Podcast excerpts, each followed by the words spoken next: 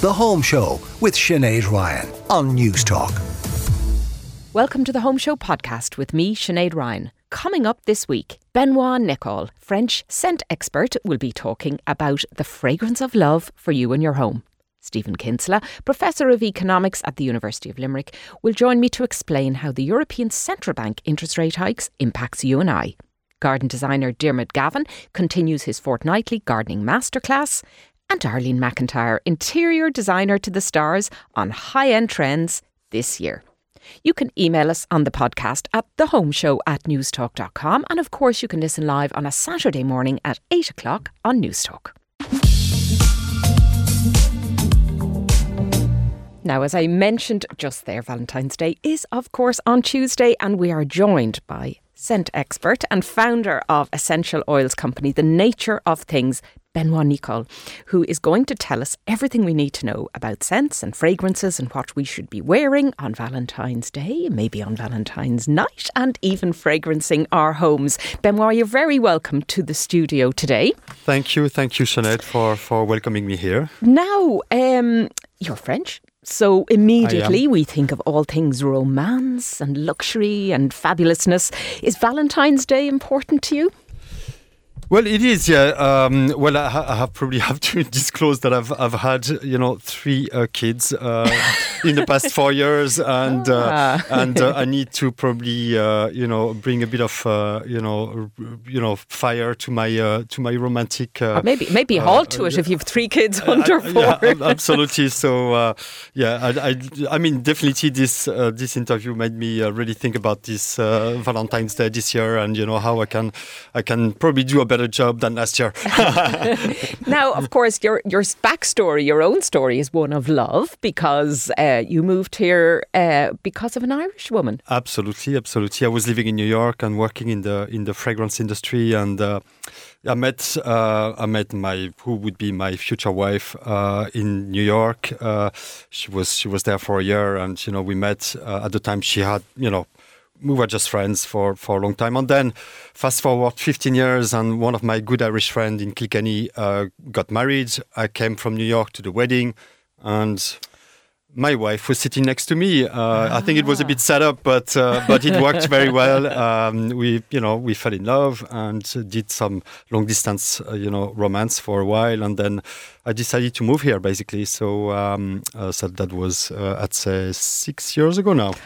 Right. Okay. Yeah, and you've been busy since, obviously. And we've been busy starting a business uh, and uh, you know having uh, starting a family and yeah, so it's yeah, it's been great, uh, but uh, yeah, just full on, like you say here. Uh, full on. That's full exactly on. what it sounds like. All right. Well, listen. Before we talk um, uh, specifically about maybe the home and fragrances in particular, you place great emphasis not only on the sense of smell but on all of our senses. Yes, absolutely, and and and I think uh, you know, as you said, you know, all the senses are important, and you know, I, I sense is uh, like smell is a bit some sometimes the forgotten one in all of this. But you know, think about it. Um, for Valentine's, you know, you want first to visually set the decor. Uh, you know, set the set the scene. You know, dress. You know, well, and uh, and have a, you know, if you have a romantic dinner at home, you know, a little table, candle lights, and uh, uh, you know, nice environment. Uh, then you know of course you might want to play also with the, the sense of hearing with uh, a nice music in the background mm. the tastes you know we associate uh, valentine's very often to uh, to a nice dinner uh, so uh, so that's that's definitely very important and and food is very central mm. um, you know a lot of chefs would tell you that definitely and you know touch is the other sense that you know, maybe I'll, I'll, I'll, you know, I'll, I won't talk talk too much about. It. It's very obvious That's that you know, later, it's a bit in later the in the evening, okay. but it's it's very obvious that this is uh, Valentine's is, is is all about you know touch as well, and and finally, you know, uh, smell. Everybody, I think, probably out there listening has a scented candle somewhere or a fragrance that they use in the home or probably for most people a mishmash. You were talking there about food, you're going to have cooking smells, you're going to have pet smells, you're going to have all kinds of things going on. Yeah. Do you, you know, when you're creating a scent for a special day that you want to override all that, what kind of things should we be thinking about, or what kind of moods are we trying to create? Yes, and I, and I think it's a very good point. I think it's it's it's important to to realize that yeah, that different rooms have a different. Uh, a different function in the house, and uh, you you probably don't want to have you know an overriding smell and the same smell everywhere. Um, I, I would I would probably you know for Valentine's, for instance, focus on you know leaving the kitchen where it is and the food experience where it is. Like I think uh, you know, there's a lot of smell coming from food, and I, I don't want to necessarily disrupt that in uh, in in the dining room uh, because that's that's again uh, the the smell of food can be very you know Enticing. enticing Yes, and yes. sensual as well. Um, uh, so uh, you know, I would focus more on the kind of the living in the living room, the living room and the bedroom, for instance. Okay. Uh, so in the living room, you probably want to have you know something, especially in the early part of the evening, something that's a bit more kind of. Uh, um, uh, makes you happy, refresh, alert. You know, uh, so I'm, I, you know, I like, I like, you know, smells like you know neroli or ginger or you know some citruses even that kind of keep you kind of uh, fresh and alert. Now, you've brought in some of your products here, Ab- Benoit. So, give me an idea of the kind of scent that Yeah. you're looking for here. so so so it so I think neroli is a great one because so Neroli, neroli. okay. Uh, also called orange flower. Huh? So, uh, Oh, so that's this is lovely. Oh, do you know what that smells like? If you're in um, a spa and you're getting a lovely facial done, and it's that oil that is put on you. Yes, uh, it's a very luxurious Oh, oil. it's so it's it's it's the flower of citrus trees, basically, huh? and in this case, Ah, okay. The bitter orange tree, uh, and that's harvested in usually Okay. in Morocco, uh, in Egypt, uh, are the, the, the main producers. Gorgeous. Uh, Tunisia Okay. as well. That's- so this is a gorgeous. lovely. It's Got citrusy, that. it's fresh, Mm, lively, but also relaxed already. floral and you know kind of sens- sensual as well. Okay. Um, so you want also maybe you could add you know something like. Um, Right. This I don't know if you like that. So it's a see. ginger, and uh, Ginger, okay. ginger makes you happy, and it's a, so it's a fresh ginger in this case. So it's a lovely Mm. quality of ginger.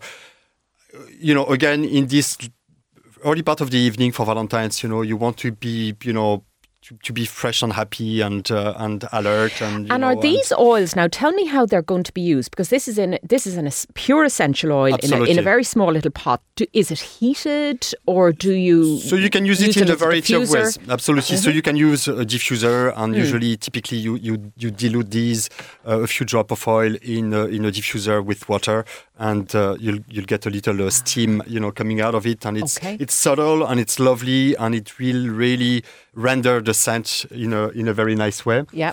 Uh, and then. Um, Okay, uh, so that's for the home, and that yeah. kind of gets you in, you know, relaxed and in the mood. And actually, it is very relaxing. absolutely kind of absolutely Okay. absolutely uh, and then and then you can you can you know think about the, the the bedroom of course where you you might want another type of scent a bit more sensual uh, you know i'm thinking woods you know uh, heavier flowers like uh, Give like a go. rose Give us go with one of those now. So, uh, now I'm thinking you don't want something maybe too masculine or too musky, but woods. You're, wood. you're so thinking. um, um, okay. sandalwood is the is probably the the the, the, the, the wood that's the most Ah, okay. sensual that uh, that you look at that now. that you can get. Can, I can't it's- count now for how I'm going to react to this. So Yeah. we'll give it it's, it's it's very it's very subtle, but it's it's it's it's a gorgeous It is subtle. gorgeous oil, and you can you can put it on your on your body as well. Uh, That's entirely different now. yeah, That's- absolutely. That's, just like a very much a background kind of a scent, isn't it? absolutely. So this is something you can use as a body Cool. oil as well. Um, uh, you can use vanilla to make it a bit sweeter, and again, think that you will use these in very little yes. amounts. That's it's right. going to be subtle. It's going to be on your skin, or it's Too going to be in the is too diffuser. much. Too much is too much. Um, of course, Okay, that's much. you have rose, Okay. uh, and I'll show you another another flower as They're well. definite. That's definitely a richer kind of a deeper scent, isn't it? Absolutely. Oh, lovely. But but you know, mix it with sandalwood, and it's going to be you know a, like really a, So you, a- you put these. So it's okay to put in a couple of drops of different ones and then create absolutely, your own. Absolutely. And that's that's that's what I love about diffusers. Uh, and and by the way, you can use uh, you know these diffusers I was t- talking about with the water And and, a few drops of oil. Okay. And this is tuberose. That's That's a, very different flower, um, uh, but but Lovely. but quite sensual as well. Okay, beautiful. So in the bedroom, we're going for a much kind of more nighttime smells, really, aren't they? I mean, Ab- these aren't daytime wake you up, you know, Ab- absolutely, kind of freshen up Yeah, yeah, the yeah. laundry kind of smell. These are just subtle, kind of deeper Absolutely, absolutely. Okay, fantastic. All right. Now, of course, we don't want to forget ourselves. And I don't know about you, but there's nothing worse than being in a room with somebody who has doused themselves in perfume uh, or after aftershave. By the way, I, I totally one. agree. Again, you know, you want something that's subtle, and you know, first, you know, you want to make sure that you know the body odor are, are neutralized, and so like a nice shower to start the evening or before the evening is a great Always is a great a routine idea. to have. Okay. And then and then again, the perfume should be subtle. You don't want to make a, a statement in across the room. You know, you want you know you're going to be with you know another partner that you want to seduce and it doesn't need to be you know over the top. And so I, I you know I like to keep it very very subtle you know close to your skin. Don't don't put it too much. Put it a bit earlier on in the evening. Um, and so let it it, has a, let it soak yeah, in. let it now, of course. Um, a lot of the models, and I've seen them kind of on the catwalk and that, and they put down, or, or you see actors doing it, and they spray into the air and then walk into the spray. Are you a fan of that? Uh, it kind of lands on you. yeah, well, I well no, I no, I don't, I don't do that. I I'll, I'll put it close to my skin Okay. myself, but uh, uh, but I don't spray too much. I just you know like a. so less is more. Is that the message then? I, I would I would definitely be on that uh, yeah on going Okay. that direction uh, absolutely and you can again for the for the for the scent there you can you know think about you know you see something sensual but it can be your own you know classic fragrance. It can be a fragrance that uh, you know you had when you first met that person uh, that will be a bit uh, you know uh, playful and you know you'll want to uh, to go back to that time when you know uh, you were wearing that that particular fragrance. Isn't it a funny thing the way sometimes we wear the same scent all the way through our lives and you can kind of recognise somebody absolutely from it. I, I remember reading, and I don't want to kind of down the tone of the interview, but Prince Harry's book Spare, and one of the moments in it, he had been asked by his therapist to bring in his mother's perfume. He hadn't smelled it in years and years and years since she was alive, Diana.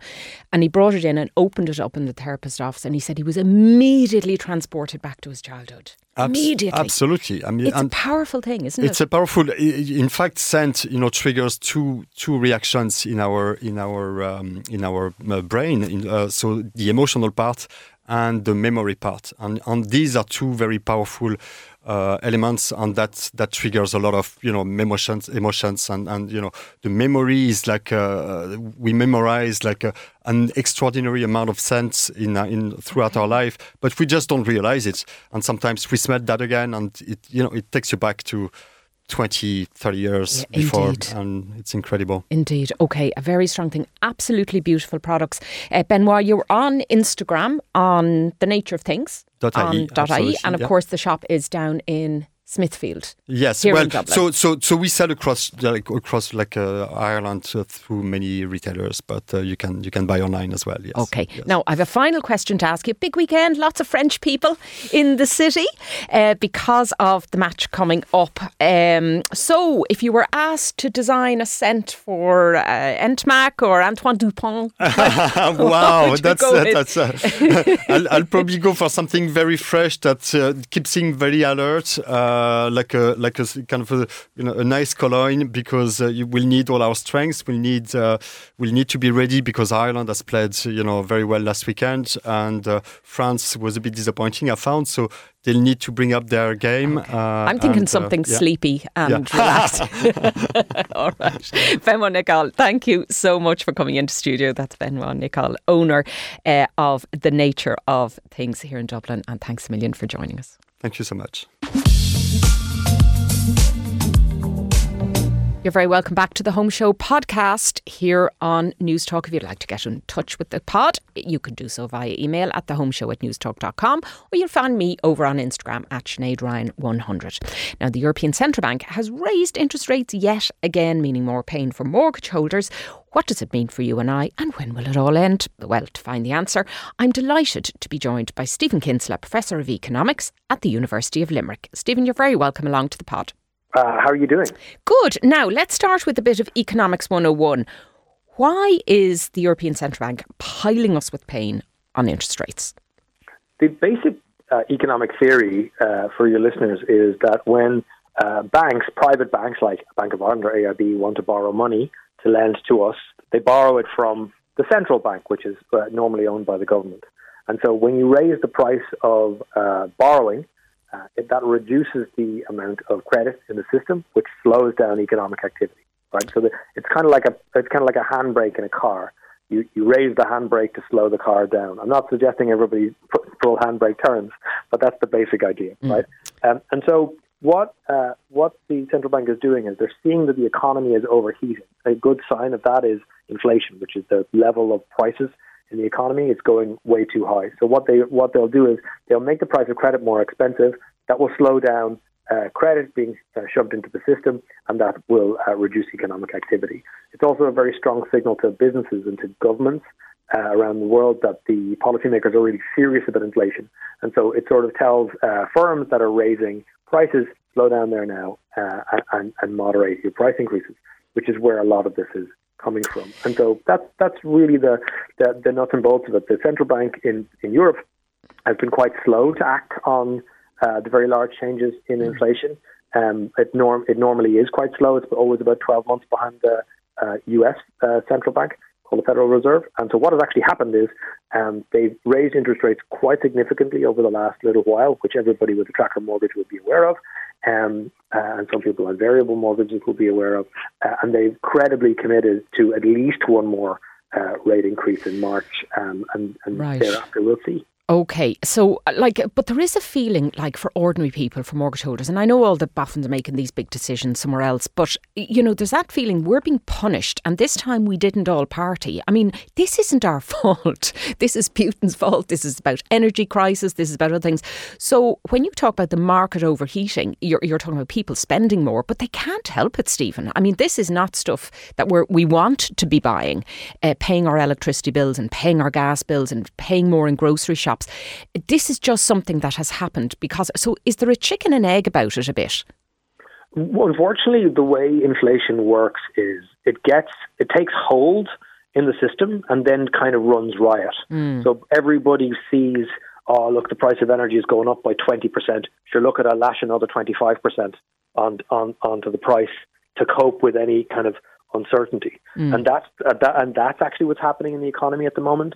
And so, where inflation is coming from at the moment is is firms uh, putting up their prices mm. a little bit more than the rate of inflation. Like a hedge. Yeah, like a hedge. Okay. And that, that, there's there's really good reasons for doing that. Um, you know, it is a very uncertain time. Uh, but what it does mean is that the, the central bank has to tell everybody who's doing that, stop now. Because there's been a, a, narrative in the in the media that, that you know it's coming from wages that you know employers or employees are asking for higher wages to cope uh, with, with with increased inflation. That is happening, but the data shows that where the price increases are actually coming from, not wages, it's everything else. Mm. the employers kind of adding on a bit to their margins to cope with uncertainty. Yeah. And, it, it, kind of then ends up in a kind of a spiral then if you're not careful. Now, in terms of mortgages, and I know this is what worries people the most, the banks have been quite slow at the beginning to pass on these rates uh, increases. And, and part of the reason for that, well, certainly the retail banks, was because nobody wanted to blink first. A lot of this stuff is pre funded anyway, so they didn't have to do it. Uh, but we have seen both AIB and Bank of Ireland put through, and PTSB put through changes recently. Now, yours, the modelling would suggest, and you're saying that it looks as if maybe there's another one on the way, but but it could have peaked. And do, do you think that that's the case now? Uh, if you can dig out your crystal ball there and let us know, it'd be great. So uh, I, I, write for a, a, a, news website called thecurrency.news, and about four weeks ago, I um, predicted that inflation would fall like a stone this year. Um, and in fact, that is exactly what is happening. The data show that over the last two or three months, inflation is falling substantially in the United States. It is falling substantially uh, just about everywhere. Um, and that's that's because of the central bank's intervention, right? It's basically told everybody we're serious about this. Uh, get your house in order, uh, and everybody kind of has. So it's working. It is working. Okay. Now, un- unbelievably, Sinead, absolutely incredibly, and this is why economics is so exciting. Um, uh, which is not a phrase I, I think you hear, your listeners hear a lot, but economics is incredibly exciting um, because everything is changing around us. When I when I went to college and learned economics 25 years ago, the idea was that when you increase the interest rate to curb inflation, you would increase unemployment. Employers would just let people go, mm. right? This has not happened this time. We have a massive increase in interest rates uh, over over a sustained period of time, we have the central banks of the world saying, guys, we're going to jack up interest rates further. And the unemployment rate hasn't budged at all. It's extraordinary. Mm. Um, uh, we, we, don't see people getting let go. We don't see, uh, by and large, in other words, there was a except for the ones that maybe yeah, had yeah. over over hired yes, uh, in the tech side. The sectoral issue. You, okay. When you look at the macro issue, it's, it's much different, and it's a really interesting story um, for us and something we're going to be teaching our students down here. Okay, so that's a really good a, a, really good thing. And also then finally, of course, and briefly, there, that's good news for savers because interest rates work both ways. Savers have been beleaguered, uh, earning nothing for the last ten years, um, and and we have what about 150 billion in household deposits sitting in banks and post offices and all that kind of thing. Uh, are, are savers going to get a break now? Yeah, they are absolutely. We were in a period. We were we were in a period uh, uh, for the last seven or eight years called the liquidity trap, where there was no point in saving because uh, you didn't make any money from it. Um, and that's also why um, institutional funds threw loads of money into uh, property because there was just no other way to make um, uh, a decent return on, on your investment. Um, and so now, with uh, the normalization of interest rates, so things are going back up to three, four, five percent. Um, we're we're starting to see uh, savers uh, earning a few quid, which is which is uh, brilliant. We're starting to see banks' balance sheets become more normalized. You know, you, everybody will be aware. Like, you know, you know now you get charged to to keep a deposit in your in your in your uh, in your ba- in your ba- in your bank. Um, you get six euros a month or something like that mm. from Bank of Ireland and so forth. Those charges are all to do with the fact that it actually costs the bank money to hold your okay. cash. All right. right. That's all going away. So it's so all good. Hopefully, a bit of good news, but as you say, back to normal rather than uh, any plummeting interest rates anytime soon. Um, Professor Stephen Kinsella of University of Limerick, thanks a million for joining us on the Home Show today. My pleasure. Now, our favourite garden designer, Diarmuid Gavin, is back with us this week for his fortnightly masterclass gardening series. Welcome along, Diarmuid. Now, I said you're back with us, but you're in somewhere far flung. Whereabouts are you? I'm in Bruges in Belgium and I'm on a buying trip for bay trees. And in this part of the world, they slow grow bay for the kind of Northern European market. And they've been doing it here for 600 years. So I'm going looking for some amazing specimens and really enjoying this little road bay, trip. Bay trees in, in Bruges. Well, who knew? So every day is a learning day, go. isn't that right? Uh, no, I do yeah, like an old bay. I have a bay. I have a bay tree myself, and I have to say, it doesn't matter what I do to it, it's still there. it keeps uh, giving me leaves and uh, yeah, throw them into everything I are, make. they are great, but it, it it kind of comes into what we're going to talk about today because they grow them here because it gets really quite cold. And of course, a lot of the places that ship them out to, whether it be Dublin or whether it be St. Petersburg, um, it, you know, we have cold climates in, in, in winter. So if they're growing them in a cold area, they uh, will be used to the conditions when we plant them in our garden. That's a good idea, actually, because some of the you buy the little hothouse little herbs and then they keel over That's and die it. the minute you put them outside That's at it. home. You know. All right, That's now it. we're here to talk about okay, it's the ongoing class about how to design our garden. Now, last time you gave us lots and lots of ideas about different styles of gardens and inspiration and where it all came from and that. We're getting into the nitty gritty bit now, Diarmuid, about how to actually, you know, go from paper or from your head into actually what's sitting out in front of you. And you call this a dose of reality. Tell us why. Well, it's very important to acknowledge what we what you have. So last week we talked about the different styles of gardens, the uh, Renaissance Italianate garden, the wonderful Islamic gardens of the Alhambra. But now look out your back garden or your front garden or wherever it is you garden. And you have to paint a picture there that uh, using whatever you have. So there's two main things that come into planning any garden, and they're the most important thing. Mm-hmm. One is aspect, and aspect means where the sun is at any particular time of the day, if you get sun at all. And the second one is what your soil is like, because unless you prepare at the very start for the type of planting you want to do, you will always be playing catching up. So the hard work, either the thought about what goes where because of aspect, or uh, what plants you'll be putting in your garden that will last maybe a generation. Uh, really should be put into it now. Yes, because I mean, these are things you can't change. You can't change your garden from north facing to south facing or the clay type. So I, I, suppose what you're saying is there's no point in imagining Tuscan vines rolling down your two bed semi if it if it's just never going to happen for you. If it's in the shade all the time, that's right. So deal with the realities of the situation is what we're saying. Now, the realities of the situation mean that you, know you can still have a beautiful garden because if you think about, let's say, an oak woodland or a beech woodland or, or a mixed woodland or something like that, you will have a number of different layers. You'll have your ground cover plants, you'll have your bulbs that are beginning to push through at this time of the year. You might have your ferns. If you have your ferns under the canopy of the trees, you'll understand that they do very well in kind of shade, heavy shade or dappled shade. And you'll have some very dark green kind of shrubbery. You'll understand that that does well. Now, it might be an open moorland, and uh, if you if you go up into the wilds of Wicklow or some part of Kerry, look at the plants that grow there where it's completely exposed. So it might be sedges or heathers or ornamental or mm. grasses of, uh, of some type. So there are plants and therefore a style of planting for every single situation. And often okay. it makes sense to go with, you know, the situation that you have. So to go with that dappled shade kind of woodland garden, if you're in the inner city and your neighbour's trees are stopping any light getting in and there's no way you can negotiate a, a, a solution there. But get to know what you have in terms of aspect and then work with that. And you recommend doing that over four seasons because I mean we, we all want to plant gardens that are going to work all year round not just you know for the gorgeous summer period where it's a profusion of colour but we like to look out in the winter in the autumn and see you know planting that's appropriate for that too that's right. See something that there. Now, you might be looking just at the bones of the garden. And this is where the Italians were very good. When they laid out their Renaissance garden, they were generally set out to be seen from upstairs in the palace. And, and they would use evergreens. So they would use yew or Buxus sempervirens or some type of holly, something like that, to lay out the strong lines.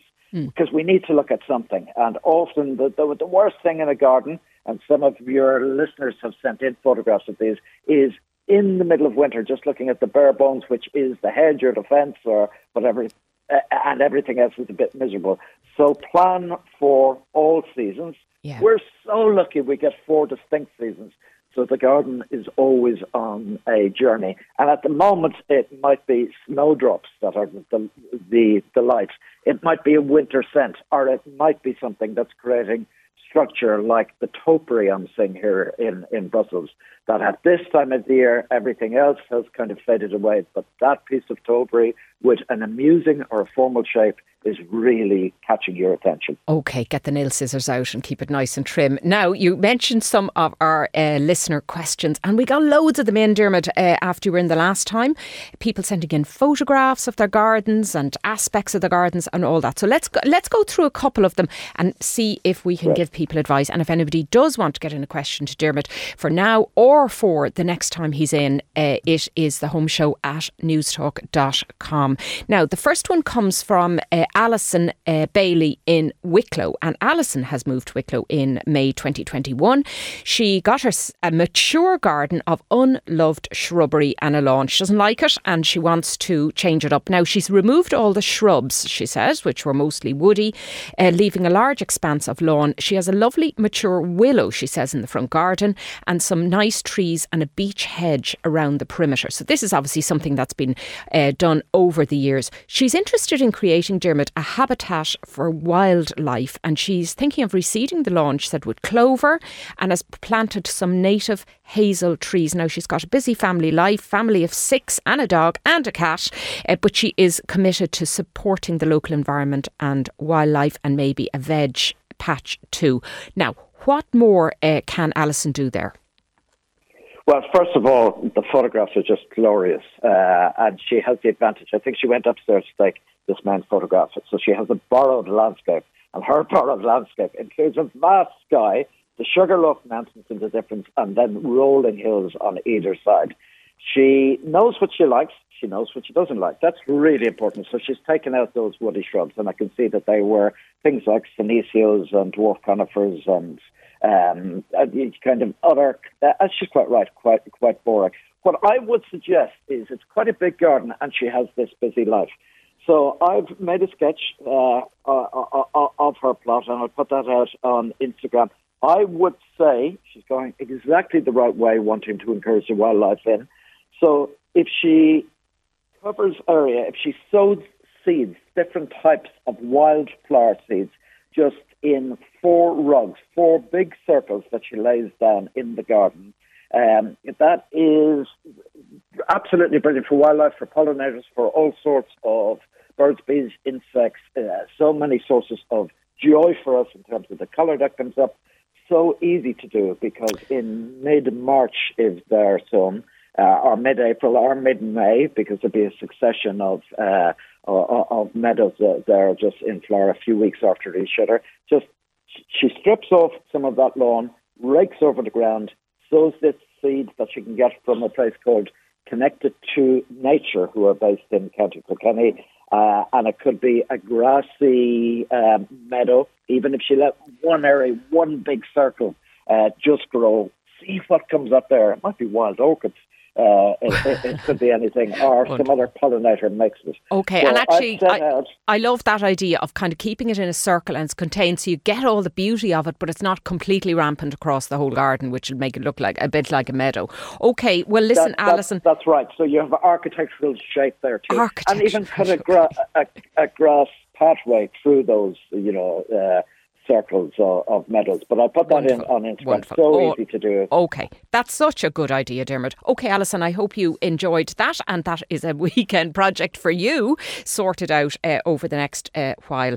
Now, uh, uh Paul from Cork uh, contact as well. Love the chat with Diarmuid. He says we're looking for design inspiration on the south-facing garden. So you're lucky uh, right off the mark there, Paul, with that lovely garden. He said the soil is quite clay heavy, so when it rains, the garden tends to assume swamp like features and uh, he thinks he's looking at a complete renovation in terms of digging it out but is not averse to radical design ideas Diarmuid well, he's very lucky on two counts. He lives in Cork, first of all, and secondly, south facing garden. Now, he has this heavy clay soil, and that just means the molecules, all the parts of the soil stick together, and uh, it makes it almost impossible to work. So I'm not going to talk about the design from uh, Paul and Cork because he hasn't sent me any photographs. But what I am going to do is talk about soil improvement. There's one way, two main types of soil that we get. One is the type of heavy clay soil that he has. The other is the light sandy soil that won't retain. So in Wicklow, if you were near Brittas Bay or something like that, and you did some planting, you know that any water you, or any nutrients, any liquid, it just drains right the way through how you improve soil is to dig in good organic matter. It might be well rotted farmyard manure, at least a year, year old stuff that doesn't smell.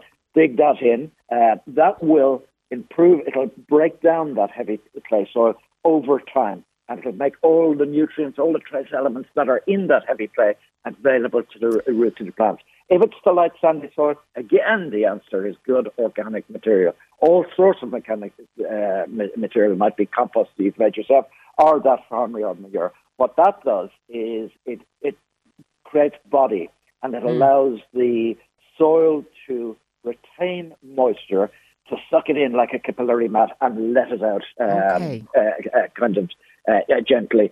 So let's get the soil right, Paul, first. All right. Before we talk about design. The design. Send me some photographs and then we'll look at something All radical. right. Okay. Listen, uh, Paul, I hope that helps you. I mean, you, will have you mightn't have to travel too far to find a bit of old manure uh, down where you are, and that'll certainly uh, certainly help it. Diarmuid, thank you so much uh, for all of that. I, I have to say, we got loads more uh, questions. We just don't have the time to cover it, but you will be back in a fortnight, and we will have others, yes. and we can talk about it then. And in the meantime, your Instagram with all its good advice is Diarmuid Gavin, isn't that right? At Diarmuid Gavin, and I'll put up some of these sketches that I've done. With some of the listeners, I've, put, uh, I've done sketches over photographs to show, and I've put some inspiration Fantastic. things to show what they do. So I'll put the questions and answers on Instagram stories. All right. Well, safe home from Bruges, and we will talk to you the next time you're in.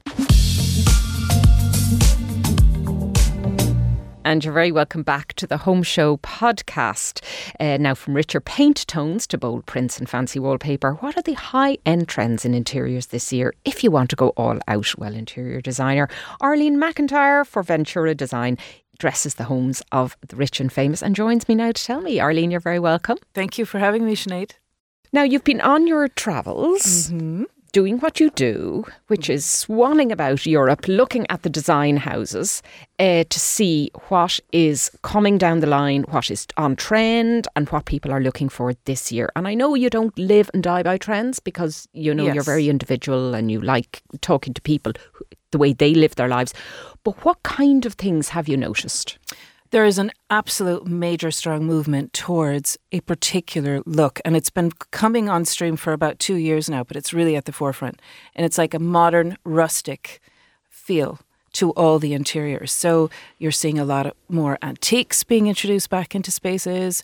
There's a vintage vibe, almost bohemian, layers of different textures. Really warm tones are being reintroduced back into the home. Really nice, earthy tones. That sounds very comfortable. Yes, very homely Mm. and cozy. So people are really nesting, I think. Do, and what do you put that down to? I think that's just we're resetting after COVID Yes. and reimagining our homes now, not as workspaces Yes. and, you know, confinement, but exactly. about a little bit of comfort. So interiors are actually feeling a lot less glossy and uber luxurious. I think they're more textured and uh, where people can, can connect to the pieces of furniture in their home.